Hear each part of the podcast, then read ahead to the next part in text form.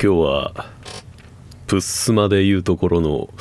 ユースケ・サンタマリア一人会ですかね。えー、ということで今日はドミニクこと私、えー、だけでの、え、収録となりますと。えー、どうやらグッさんがねあの喉をやらかしてしまったようでまあ流行り病じゃないだけマシかなという気はするんですけどまあ、一人で話さなきゃなっていうことになってしまったがゆえにですね何を話そうかっていうことをちょっと迷いどころなんですよね。でグッサンにもあの、まあ、以前からこういうことで話せるよみたいなネタはあの2人でね、えー、提供したりとかしてたんですけれど、まあ、その中で、えー、っとまあ、言ってた僕が言ってたネタが一つあってそれがあのドールズフロントラインというえ、ソシャゲについての話ですね、えー、今アニメがちょうどやってるはずなので、えー、それでもしかしたら名前を知ってる人がいるかもしれないですしもしくは昔少女前線っていう名前で、えー、話題に出てたりとかはしたのでそれで聞いたことがある人もいるかもしれないですが、えー、ドルフロについて、と思ったんですが、えっ、と、ドルフロだけで、えー、30分ないし1時間喋っていこうっていうのは、えー、ちょっとにわかプレイヤーの自分としてはもしかしたら難しいかなと思いまして、えっ、と、まあ、ドルフロで個人的に好きな部分っていうのが、やはりミリタリー要素の部分なので、まあ、ミリタリーに関わる作品とか、まあ、ミリタリーの何が好きなのかっていうところを話していこうかなと思います。えー、そうするとねいろいろ触れられるコンテンツも多いですし、えー、ざっくりとしたミリタリーっていう部分だといろいろな、えー、話ができるかなと思ったのでちょっとそれから話していこうかなと思います。はい、まあ、長々オープニング喋っても仕方がないですし、えー、早速タイトルコール行かせていただきます。サブカルのぬかるみ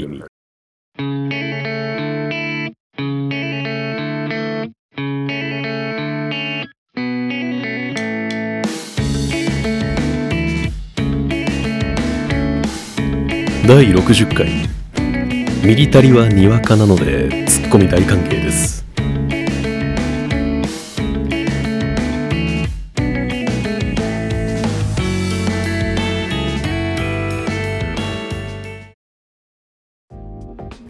はいというわけで、えー、今回はミリタリ会ですね、えーまあ、ミリタリって何ぞやと。いうところから、えー、始まる部分かもしれないですが、えー、まあミリタリーのねえっ、ー、と言葉というか、えー、英単語自体はそもそも軍事を指してる、えー、まあ軍隊かな、えー、ミリタリーだと、えー、軍事軍隊、まあ、そんな感じの、えー、お話にはなってくるんですけれど、えー、と個人的に何か何でこうミリタリーというかそういう軍事的な要素っていうのを意識したのかなって今ちょっと思い返してるんですけれどもしかしたらですけど、えー、ストパンかもしれないですね。ね懐かしい、まあ、最近もなんかあの5分アニメみたいなやってましたけどねストライクウィッチーズ。えー、まあ足にプロペラ付きの飛行機の、あの先端みたいなのをつけて、え、空を飛んで、え、美少女たちが銃を撃ち合うっていうものではあるんですけれど、えー、知ってる人はもちろん当然知ってるとは思うんですけれどあそういやそんなやつあったなって思うだけの人だと知らない部分としてはあのキャラクター全員ちゃんと、え、第二次世界大戦中の英雄的軍人がモデルになってるってことはあまり知られてないかもしれないなとは思うんですよね。はい、えー、全員女体化されてますけれども。これねなんかなんだっけ？なんかのニュースで見たけどあのそのねえっ、ー、と英雄となってる軍人さんたちの身内かなんかの人がストパン見たよみたいなニュースを 見た気がしてああされてどう思ったんだろうなっていう気持ちはちょっとあるんですけれど。まあまあまあどちらかというとストパンはあの戦争の悲惨さというかあものをこう訴えるものでもないですし戦争してる相手も人間相手じゃないっていうのがねやっぱり一つ大きな点な気がしますね。ネウロイという変な、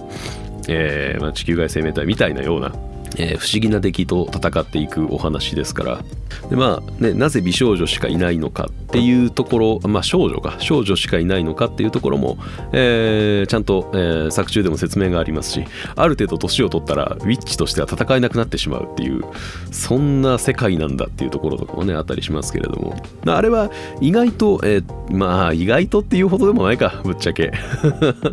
第1期の頃からおかしな会話いろいろありましたからね、えー、パンツがないって。ズボンがないか。凄まじいお話ではありましたけれど。まあまあまあそんなものがありましたが、えー、まあミリタリーっていうところを意識する上でやっぱりどうしても個人的に気になってしまうのは現代というか実際にあった、えー、軍事的な部分のニュアンスがいかに含まれているかっていう部分ですね。例えばえー、FPS とかも、えーまあ、重機が出てくるゲームとしては有名というか一番やり玉に上がる部分かなとは思うんですけれど、えー、FPS まあプレイヤー数がね多いもので言うと Apex Legends とかに関して言えばあれに出てくる銃っていうのは基本全て架空の銃なんですね。はい。実際には存在しない。いやまあ存在してるやつをモデルにしたものとかはありますけれども基本的には存在はしません、えー、エルスターみたいなねあんなビーム打ち出せるような銃があったら、え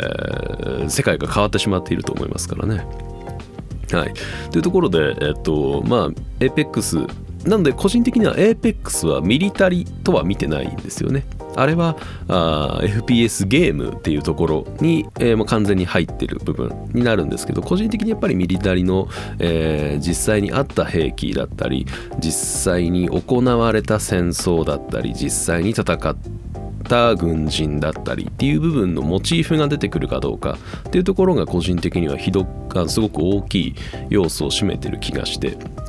で、ストライクウィッチーズはその点、えー、ちゃんと、えー、昔のその第二次大戦中の英雄的軍人の功績だったりとか、どういう、えー、凄さがあった人物なのかっていうところをキャラクターに落とし込んで、えー、なるべくそれを再現というか、えー、キャラクターの個性として見せようとしてる印象があったので、個人的にはミリタリーに入ってる、ミリタリーえー、コンテンツに入ってるものかなと思いますね。はい、で、えーまあ、その流れというか文脈として一番分かりやすいのがやっぱり個人的にはガルパンですよね。ガールズパンツァー。あれも、えー、全て登場してくる戦車は、えー、実際にあった戦車ですし。あまあマウスとかねあの 実際にあったとはちょっと言いづらいかもしれないですけれど。えー、ものをモチーフというか、えー、そのまま CG モデルにして出していてで、えー、操縦方法とかエンジン音とか、えー、あとは砲弾装填できる砲弾とかですよね、えー、難光圏が入って、えー、どの戦車のは抜けるけど抜けないみたいな話とかをやったりとかしてる。えー、そこのなんかリアルさをフィクションの中でうまく表現する。っていうところがなんかミリタリー作品の厚さなのかなっていう個人的には思うんですよね。で、えー、冒頭に戻りますけれどもドールズフロントラインって、えー、どういうコンテンツなのかっていうところなんですけれどこれ自体はもともと第3次世界大戦があって、えー、ちょっと荒廃してる世界の中で、えー、っと PMC ですよね。あの民間軍事企業民間軍事会社やったっけ？えー、そうね。プライベートミリタリーカンパニーだから民間軍事会社ですね。PMC。えーまあ、PMC ってそもそも何なのかっていうと、国じゃなくて民間が経営する、えー、軍事組織と言って過言ではないかなと思います軍ってそもそも国が持つだけではないですからねはい、ちなみにあの実際にこのミリタリー、えー、PMC っていうのも世界的に有名な会社はいっぱいあります。はいえー、アカデミ社とかね、えー、イージスディフェンスサービスとか、えーまあ、この辺りは大体もともと軍隊の、えー、特殊部隊に所属してた人たちが、えー、それを除隊後に、えー、独立して立ち上げたっていうものだったりするので基本的にはほぼほぼほぼ国の軍隊と並列ぐらいの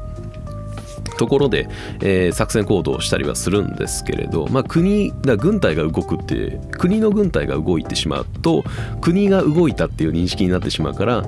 直接国家としては動けない場合に PMC に、えー、まあ、何かしらの、まあ、委託というか依頼が来たりとかしてえ PMC が動きましたっていう体にしておかないと困るとか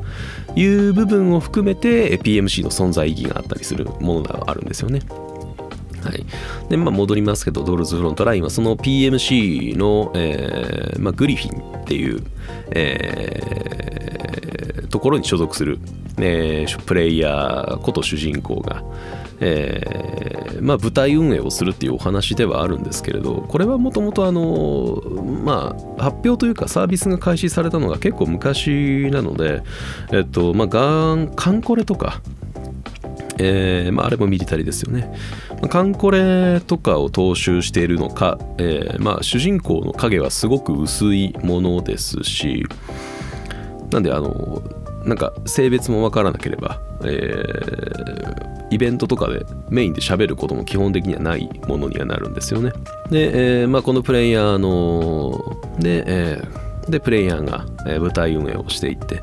で何をするかっていうと、まあ、この第三次世界大戦後のごたごたとか、えー、あとはあのー、AR 招待っていうね、まあ、ほとんどこのゲームの、えー、主役ポジションになってるような人たちがいて、まあ、アサルトライフルですよね AR のキャラクターたちが、えー、を中心として動いていくっていうところを、えー、まあ見ていくというか、まあ、ほぼほぼだからあの登場キャラクターのストーリーを見てるような感覚にはなるんですけれど。でねあとこのドールズフロントラインでちょっと一つ違うところっていうのはあの、まあ、銃をね、えー、実際にあった銃っていうところを擬人化したキャラクターがいっぱい出てくるっていうところはあるんですけど擬人化と言っときながら基本的にこのドールズフロントラインの世界観の中では登場するキャラクターは全員、えー、ロボットというかアンドロイドのような存在になってます。あのー基本的には自立行動ができる、えー、AI 付きのロボット、えー、っていう設定ですね。だからあのゲーム内のシステムで、えっと、レベルが上がっていくとあのなんていうなんて言ったらいいのか難しいなあのレベルが上がっていくとキャラのあの戦闘する際の人数を増やせるんですね。これ人数を増やせるっていうのが舞台の人数を増やすんじゃなくて、まあ、A っていうキャラクター ABC っていうキャラクターで舞台を組んで戦いますってなった時にまあ普通やったら A1 人 B1 人 C1 人じゃないですか。これをレあの A のレベルをめちゃくちゃ上げていくことによって A が5人。B が1人 C が1人みたいな舞台にすることができたりするんですね。なんで5体 A を5体に増やすことがそもそもできると。これはそもそもだからロボットであってアンドロイドであってデータっていう部分で記憶とかそういったものを共有することができるし、え、1体でだから舞台として運用できるようになるみたいな設定があったりするのかな。それをもって、えー、まあ、舞台運営として、えー、進めていくっていう部分ですよね。で、えー、っと、この舞台運営されていくキャラクターたち、えー、人形と言われる、まあ、戦術人形だっけ？言われるキャラクターたちは、まあ、基本的に銃器をモチーフとしているので、えー、昔の銃だったり、最新の銃だったり、いろいろ出てきはするんですけれど、えっと、ハンドガン、アサルトライフル、サブマシンガン、ショットトガン、えー、マシンガンあとライフルっていう、まあ、いろいろ種類は分かれてはいるんですけれどあのやっぱりここでグッとくるポイントっていうのは、えー、再現性の高さなんですよね。えー、例えば昔のライフルだったら、えー、あの廃墟する音薬莢が飛び出す音が独特だったりっていう部分がゲーム内の効果音でちゃんと演出されてたりだったり、えー、あとはその銃にまつわる逸話とか、えー、実際に使っていた兵士たちからのフィードバックっていうところがその擬人化された時のキャラクターのエピソードとして重要なものになってたりとか現実をフィクションに落とし込んでいくっていうところが、えー、個人的にはうまく、えー、できているというか、まあ、うまくできているっていうのは何様やねんって話なんですけど。なんかすごくよくできてたから、えー結構人気になったのかなっていう印象がありますね。あとは結局これはあの大陸製のゲームなので、まあ、大陸はね韓国も含めそうですがあの兵役が残っているので、えーまあ、軍隊というか軍事っていう部分がミリタリっていう部分が身近なところにまだあるから受けやすかったっていうところはあるかもしれないですね。だから日本でこのミリタリっていう部分にえーいやそういや全然触れたことないなっていう人は、まあ、そもそも、えー、と軍事的な部分とか軍隊とか、あのー政治的な部分とかにあまりもともとこう興味がない人なのかもしれないなって思ったりはしますね。うんどうしてもあのそもそも興味がない部分だったらあの目がいかない部分かなとも思いますしでえっとまああとは世界史とかね近現代の世界史ですか、えー戦争にまつわるお話とかになってくると。個人的にはねあのシミュレーションゲームであのハーツ・オブ・アイアン4とかあとあのシビライゼーションとか、えーをやるとその戦争をする、まあ、戦争に使われる兵器とかもそうだしうーん、戦争にまつわる物語とか、えー面白いなと思う部分があって、えー昔から触れてる部分ではあるんですけどストパンからでも始まってるのかなっていう気もしますよね。ええ あれでちょっとしたあのまあね昔はやっぱ珍しかった気がしますよね。美少女が出てくるけれども熱いお話っていうところに、えー個人的な興味が引っかかったからそうなったのかなという気がしますね。なんでドルフロに関してはそのあの実際の銃、えーが気になるっていう人は、えー触ってみてほしいかなと思います。ただゲーム性としては結構なハードなゲーム性というかあの難しいとかじゃなくてただ単に時間がかかるゲーム性なのでちょっと個人的には今やってもらうにはおすすめしづらいなというのが正直なところですね。カンコレと同じ、えーほぼゲームシステムなので平気で一つのマップを何百周とか何千周とか、えー周回しないと、えーレベリングがまともにできないとかっていうことがあの往々にしてあるゲーム性なのでそこをおすすめするというよりは世界観を楽しんでもらいたいなという印象ですね。はいで,、えーでやっぱりミリタリーをこうゲームに落とし込んでいくとあのどうしてもハードなゲーム性とか、えーとっつきづらいゲームになってきてしまうのかなっていう印象はちょっとあったりするんですよね。個人的にドルフロ、えーの他に、まあ、またガラッとゲーム性は変わるんですけれどミリタリっていう部分をすごくうまく落とし込んでいて、えーリアルにリアルに今本当にまさに自分が戦争をしているんだと、えーそれこそさっき言った PMC の一員となって戦場に今潜り込んでいるんだっていう感覚を味わえるゲームっていうので一つ挙げるとするならばやはりエスケープフロムタルコフでしょうね。えーこれは本当にあのーいいゲームだと思うんですよ。理不尽さもとたくさんあるゲームなんですけれども。エスケープフロムタルコフ、えーどういうゲームかというと、まあロシアの架空の地区、えーかな？タルコフ市っていう。確かヨーロッパとロシアの境目ぐらいの、えーまあ、ポーランドあたりですか？なに、えー位置するタルコフっていう街の中を舞台に、まあ、そこが、えっとそのね、ヨーロッパとロシアの、まあ、軍事的衝突の干渉地帯になってしまっていたのでそこに、えーまあ、ロシア側の PMC の兵、えーロシア側で P- PMC で送り込まれた人員がいたりヨーロッパ側から PMC で送り込まれた人員がいたりとかして、えーその中でもう完全にタルコフ市の中がもう閉鎖されてもう軍隊しかいない、えー PMC の軍人しかいない。もう紛争地帯になってしまったっていうお話の中でその PMC の一人として、えーそこにまあ入るというか。まあエスケープするんですから逃げなきゃいけないっていう話なんですけれども。これ面白いのはですね出撃するマップがまあ何個かあるんですけれど、えー、マップを選んで、えー、そのマップを選ぶとまああのパッとねゲームが始まるんですけれどもこのゲームなんとですね、えー、地図もなければ、えー、方向方角を示してくれるナビゲーションもなければ、えー、敵か味方かっていうのを表すあのなんていうのマークみたいなのもなければ、え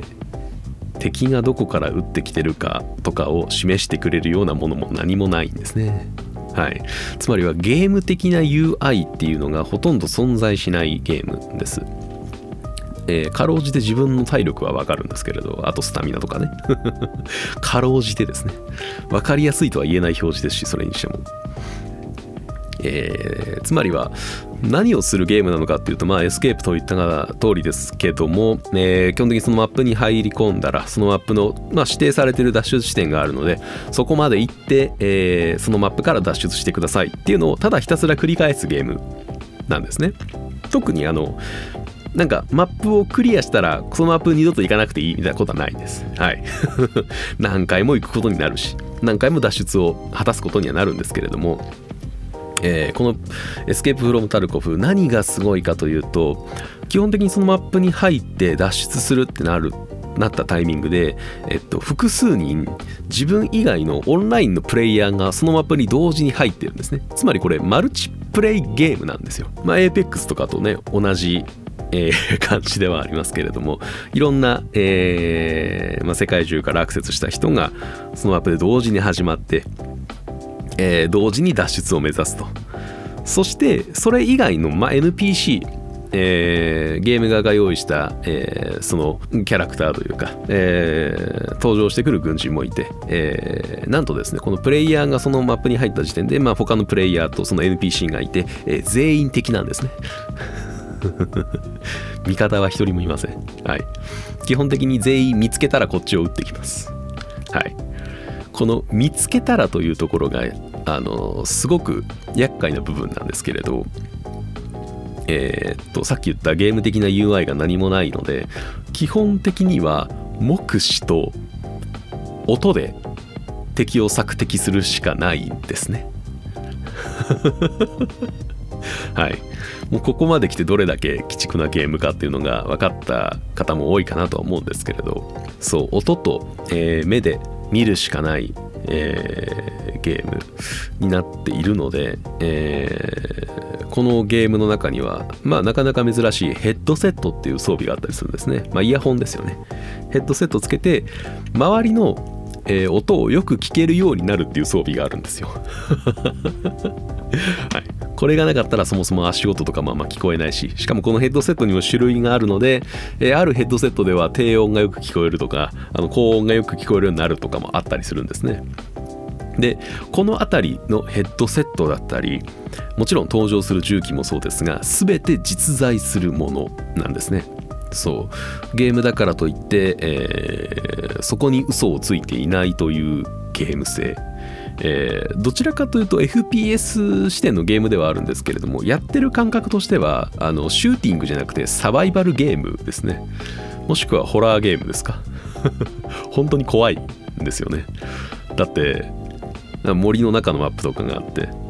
ああじゃあここでスタートしてみようかなってスタートしてパッて始まるともうマップのね中のランダムな地点にいきなりこう出現するのであここまずどこなんやろうっていうのを周りをこう見て、えー、目算で分からなきゃいけなくてああここなんやったら脱出地点はそうか毎回ランダムに決まるので今回の脱出地点やったらあそこに行かなきゃいけないなと思って走り出したと思ったらピュンって言ってこう頭の後ろとかを弾がかすめる音とかが聞こえたりするんですよね。え？ってなるわけじゃないですか。でもちろんさっき言った通り撃たれてる方向も分からなければ敵をハイライトしてくれるような機能もないのでどこから撃たれてるのかすら分からないし本当に敵がこっちを狙って撃ったのかすらも分からないんですよ。そう。だからとりあえず急いで走って物陰に隠れるとかえー、先にこちらで索敵するためになんか適当なところにグレネード投げるとか、えー、をしなきゃいけないんですけれどもそれがうまく行くかどうかも、まあ、言ってしまえば運じゃないですかこんなの。でだって走っていって物陰に隠れたとしてもまだ初めに撃ってきた敵から車線が通ってたら物陰に隠れようが何しようが撃たれるわけなんですよね。でバッて隠れてどこや？敵はどこやって思ったらバーンって言って頭打ち抜かれて一発で死んだりするんですよねこのゲーム。はいあのー、て言うんでしょうねこうあまりいい表現ではないかもしれないですけれどあ突然死ってこういう感覚なんやっていう本当に理不尽な死が襲ってくる感覚っていうのはちょっと味わえる気がするんですよね。で個人的にはあのこういうゲームをあまりゲームとして見てないというかあのシミュレーション本当になんか VR シミュレーションみたいな感覚で楽しんでるから、えー、特に僕は FPS が下手なのであのあまり銃が当たらないので、えー、サバイバル脱出ゲート化してるんですけど僕の中ではね。そう。このエスケープフロムタルコフでは本当に自分が戦場に入っていって周りに敵しかいない状態で生き延びようとするんだったら何をしなきゃいけないかっていうところだったり生き延びたところで、えー、理不尽に敵は襲ってくるしそれこそ自分以外はちゃんとその人間が操作しているキャラクターももちろんいるわけですから脱出視点で出待ちしてるプレイヤーとかもいたりするわけですよね。はい。ランダムでね、脱出地点は決まるけれども、共通してる脱出地点もあるから、そこに行って隠れておいて、ああ、よかった、脱出できるって思って近づいてきたやつを撃ち殺すとか。で、えー、このゲームは撃ち殺した敵から、あのー、敵が持っている、えー、所持品とかもちろん銃とか、えー、ヘッドセットもそうですしそのあたり、えー、全て奪うことができるんですね。殺し毒なんですね。はい。なので、えー、本当に殺し合いをして物資を奪い合ってでその物資で、えー、自分の隠れ家ハイドアウトですね。これを、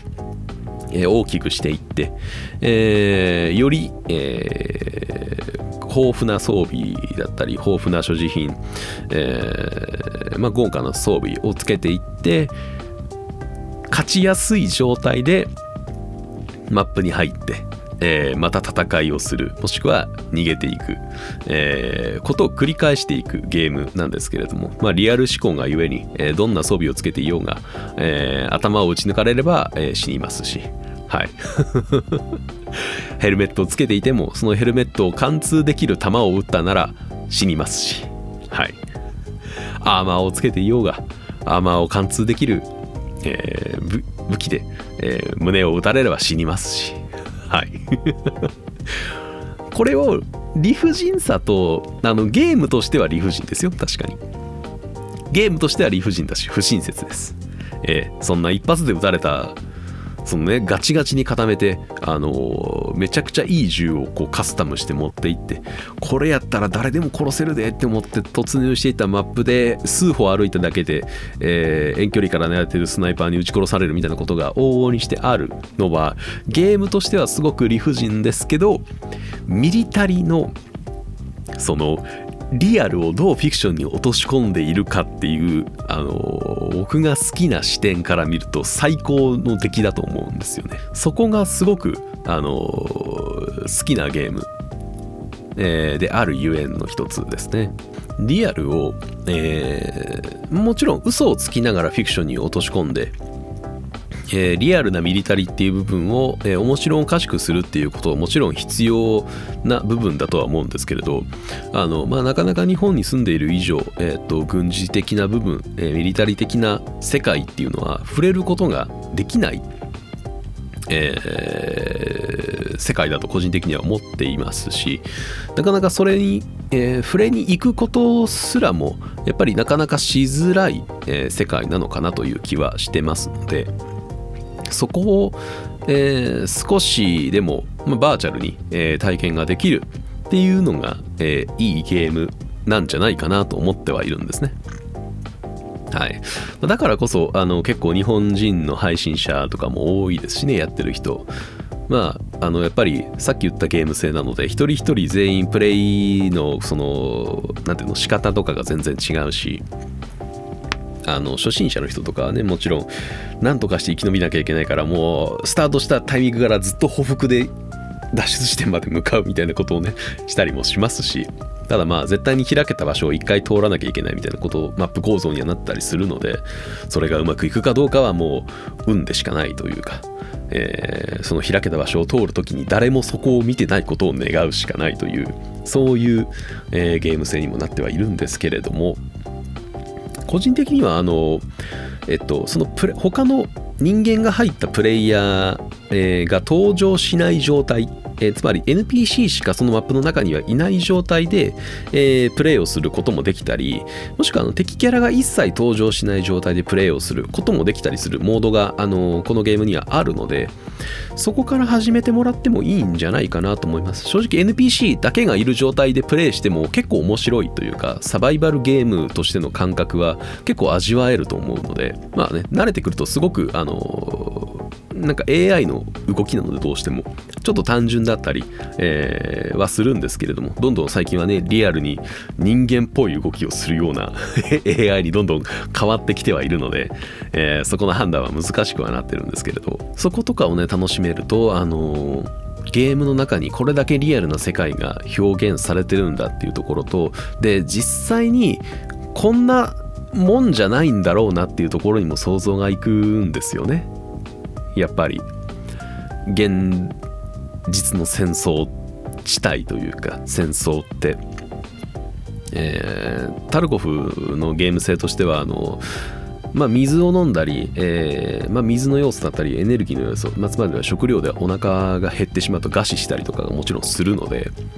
適宜マップの中から食料を拾わないと死んでしまうことになる。そういうゲームでもあるので、えー、一人で戦場に入った時にはそんなこともしなきゃいけないのかっていうところももちろんそうだし、えー、でもちろんその食料の奪い合いで殺し合いになることももちろんあるわけですよ。ゲームの中で。ゲームの中でそれがあるんだったら実際の戦場ではもちろん起こっているだろうしっていうところとかやはりそういう想像力を刺激してくれるえー、コンテンツなのかなと個人的には思ってます。ミリタリーっていうのは。えー、例えばある銃を作りたい。ある銃があったとして。じゃその銃をなんで、えー、作らなきゃいけなくなったのかっていうところだったり。つまりこれこの銃じゃないとうまくこの弾が撃てないとか。でこの弾じゃないとつまり相手の、えー、装備を打ち抜けないっていうことがあったりとかしてどんどんその兵器っていうのはあの上回るように上回るようにどんどん生み出されていってるものではあるのでそれを知ることって結局歴史を知ることにつながっていくような気がしてそこを面白く見ていけると,、えー、っとミリタリーのコンテンツっていうのは、えー、自然と頭に入ってくるのかなっていう気はしますね、えー、さっき言ったハーツ・オブ・アイアン。えー、4っていう部分に関してはあのまあ、基本的には第二次世界大戦第一次世界大戦をモチーフに、えー、そのタイミングで、えー、まあ、対戦に関わっていた国の一人にプレイヤーという神が宿ったらどうなるかっていうのをシミュレーションするゲームなので 例えばドイツを、えー、ナチスを第一党にするのではなく えー、共産主義の党を第一党にさせてロシアと同盟させるみたいなことができたりするゲームなんですね。そことかをなんかあのあリアルではやっぱり絶対起こりえなかったけど、えー、起こりえたかもしれないなっていうところで想像を膨らませることもできるし、えー、でもちろんリアルを踏襲して現実の歴史を踏襲した上で、えー、あそうか現実ってがこんな風に落とし込まれてるんだっていうところに、えー、思いを馳せてもいいでしょうし、えー、ミリタリー、えー、コンテンツっていうのはいろんな可能性があるものだと思うんですよね、まあ、もちろん僕は別に現実の銃を撃ちたいと思う人間ではあまりないので、えー、モデルガンとか持ってないですけどあのやってるうちに撃ちたくなる人も中にはいるでしょうからそういう人はモデルガン持ったり、えー、実際のアウトドアであるサバゲーに入ったりとかえー、してプレイをする人もいるでしょうし。そあのミリタリっていう入り口から出口は結構いっぱいあると思うんですよね。えー、実際に自分がプレイするサバゲーやるとかもそうですし、えー、他のミリタリーコンテンツに触れるももちろんそうでしょうし、えー、戦争とか軍事の歴史の方に興味を惹かれるっていう人ももちろんそうでしょうし。さっき言ったストライクウィッチーズみたいに伝説的な兵士っていうところにトピックが気になってそういう人をいっぱい調べるみたいなことをする人もいるでしょうし、まあ、下平平とかね有名でしょうしでなのでミリタリーっていうとなんかすごく閉じた世界というか閉じたコンテンツで結構ハードルが高いものかなって思われがちなのな気がするんですけどそうではないんじゃないかなっていうのは個人的に思ったりするんですよね。あの勝手な感覚ですけど特撮とミリタリーはなんか同じぐらいのハードルの高さな感覚 があるかな。うん。特撮好きって言われるのとあんま変わらないぐらいの感覚。うん、ミリタリー好きって言われて思う感覚としては。あへえそうなんや、えー、じゃあどんなミリタリーの何何が好きなのっていうだミリタリー好きなんやじゃあミリタリーのどういう部分が好きなんやろうっていうところにあの想像がいっえー、進めてもらえると,、えーとまあ、話とかそういう話題が出た時に、えー、何でしょう盛り上がりやすくなるんじゃないかなと思いますよね。それこそドルフロだったらあいや右左の中でもドルフロみたいなああいうなんか擬人化されたり美少女が出てくるやつが好きなんやねんなって言われたらあえー、あじゃあストパンとかガルパンとかも好きなの？みたいな話ができるわけ。でじゃあ何が好きどういう兵器が好きなんで好きとかっていう話ができるわけだから結局これって好みでしかないわけだし。ミリタリーで、えー、まあなんか身近な話じゃないし遠い世界の話だろうからあんま興味ないなっていう人にこそ、えー、一度何かしらで触れてもらいたいなと思いますよね。個人的にはやっぱり今触れるとするならまあガルパンですかね あんだけドルフロ言っといて、えー、ストパン言っといてって話ですけど、まあ、ガルパンはやっぱり個人的に面白いですよ。うん。戦車っていうところの、えっ、ー、と、面白さとかもそうだし、えー、戦車のなんだろうな、かっこよさ、えー、まあ、泥臭さみたいなのもある程度ちゃんと描かれてるし、うん、いい具合に嘘をついてくれてるフィクションな気がするのでそれこそ。えー、ね。戦車戦を女子高生たちがやるっていうね。一発でも撃たれたら中の人員にミンチになる気がするんですけどもね、えー、特殊なカーボンで包まれてるので誰も死にません。ガルパンは。それも安心して見れる要素の一つですね。そうですね。ミリタリーってどうしても人死にが絡んできてしまう可能性があるので人が死ぬ話は別にそんなに好きじゃないなっていう人にとってはそれこそ、えー、ガルパンはおすすめなんじゃないでしょうか。えー、ガルパンはね、えーまあ、戦車が、えー、主体っていうところもあって、え、いろんな戦車が見れていろんな国の戦車が見れるので個性があったり特徴があったりするんだなっていうところから国の歴史に踏み,、え、踏み込んでもらうのもいいでしょうしであとやっぱり戦車っていうワードが、えーと個人的には好きなんですよね。はい。これはねえー、なぜかというのも、まあ、分かりやすい話であるんですけれども、えー、僕の大好きな、えー、角野公平先生がですね「戦車のような彼女たち」っていう、えー、本を出してらっしゃるんですね。もともとファウストっていう、えー、小説雑誌があってそれに連載をされてたものではあるんですけれど、えー、まあ、いわゆるポルシェ式ヤークトティーガーとか、えー、マウスであるとか、えー、ヘンシェル式ケーニヒスティーガーとか ね、今言った言葉の響きがオタクはやっぱ好きだと思うんですよ。ね、そのあたりとかを、あのー、なんか引っかかった人は、あの、お話にえー、モチーフとして登場するっていう部分から触れてもらってももちろんいいと思います。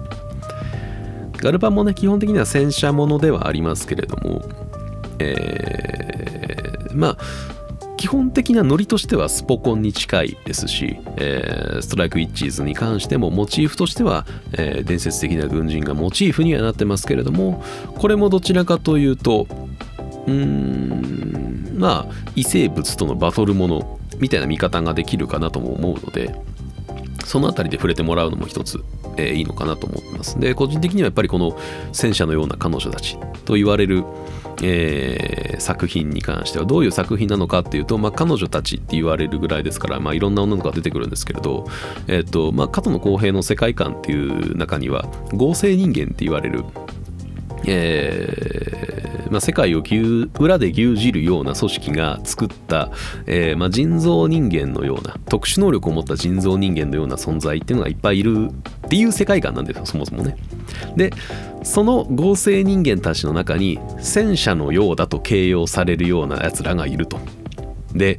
えー今さっき名前を挙げた、あのーポルシェ式ヤークトティーガーとか、えーマウスっていう部分に関してはどういうそもそも戦車なのかっていうと一癖も二癖もある戦車なんですね。はい。ポルシェ式ヤークトティーガーに関して言えば、えー攻撃力と防御力はすごいんですよ。えーまあ、戦車のスペックとしてね、えー巨大な砲があるので、えー大きい弾を撃ち込めるっていうのもそうだし、え戦車の壁の、え鉄板の分厚さも結構分厚いから、えまあ、撃たれてもある程度は耐えられるってところはあると。とエンジンがですね、えまあ動きが悪いというかメンテ性が悪く方針をだからそのすごい方なのでバンって打つと、えーもう照準が二度と同じ場所に行かないとか ガタガタになっちゃったりするんですね。つまりはすごくピーキーな戦車でじゃあそのピーキーな攻撃力がめちゃくちゃ強くて防御力が強いけれどもエンジンがすげえ悪いっていうそういう戦車だと形容されるような合成人間っていうのはどういう合成人間なのか。っていうところを主軸に進んでいくようなお話が戦車のような彼女たちっていう本なので、まあ、ミリタリー好きな人にも、えーおすすめたいですしミリタリー興味ないけどなんかこういう話の響きとか言葉の響きが面白そうだなって思う人にはぜひ読んでもらいたい作品になってるんで、えーぜひおすすめです。えーっともともとは短編でねその連載をされてたんですけれどこれがハードカバーで今一冊の本になって出て読めるので、えー戦車のような彼女たちおすすめですし、えーぜひ読んでもらいたいですね。はい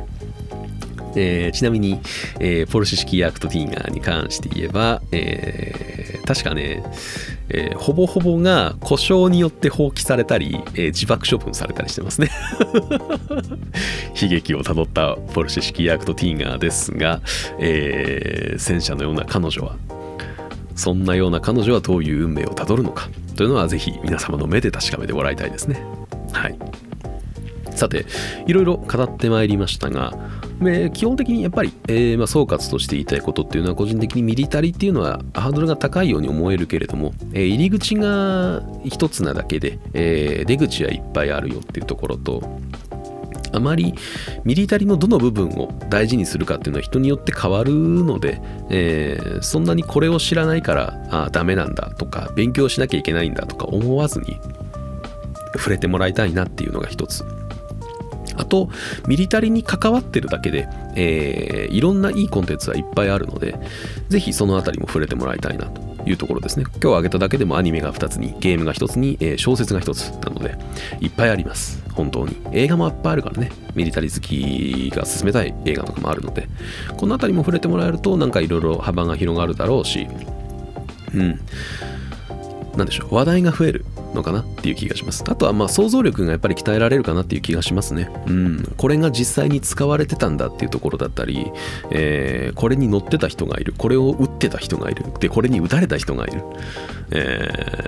ーなんとも業が深い話な気はしますけれどもそこまで思いを馳せられるとよりミリタリーの深みみたいなのは、えー触れてもらえる気がしますね。ぜひこちら側のぬかるみにも足を踏み入れてもらえると幸いです。というところで、えー本日のドラ遊びはミリタリー会でした。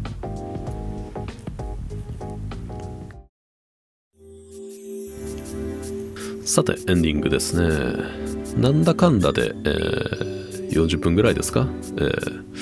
喋、りましたね。初めドルフロだけの話をしようかなと思ってたはずなんですけれどもね、えーなんか熱が入ってたのはタルコフの話と戦車のような彼女たちの話だった気はしますが ドルフロをちょっと前座に使っちゃった気はするんですけれども、えーまあ、気になる方は今アニメやってるのでそちらもぜひ見てもらいたいなという感じですね。結構声優は豪華です。あのカンコレのタイミングで、えー、いろんな声優を多分ブッキングしたからだろうとは思うんですけど今結構ねあの大御所になってる人とかもねいっぱい出てたりするのでそのあたりも含めて、えー、コンテンツとして楽しんでもらえるといいのかなという気がします。はい。タルコフに関しては、えっ、ー、と、YouTube で検索すると山ほどプレイ動画というか、配信のやつが出てくるので、そこから触れてもらうのも一ついいかもしれないですね。はい。戦車のような彼女たちはぜひ買ってください。はい。買いましょう。お願いします。はい。というところで今回の不況は以上ですか？はい。えー、では本日もご視聴いただきありがとうございました。お疲れ様です。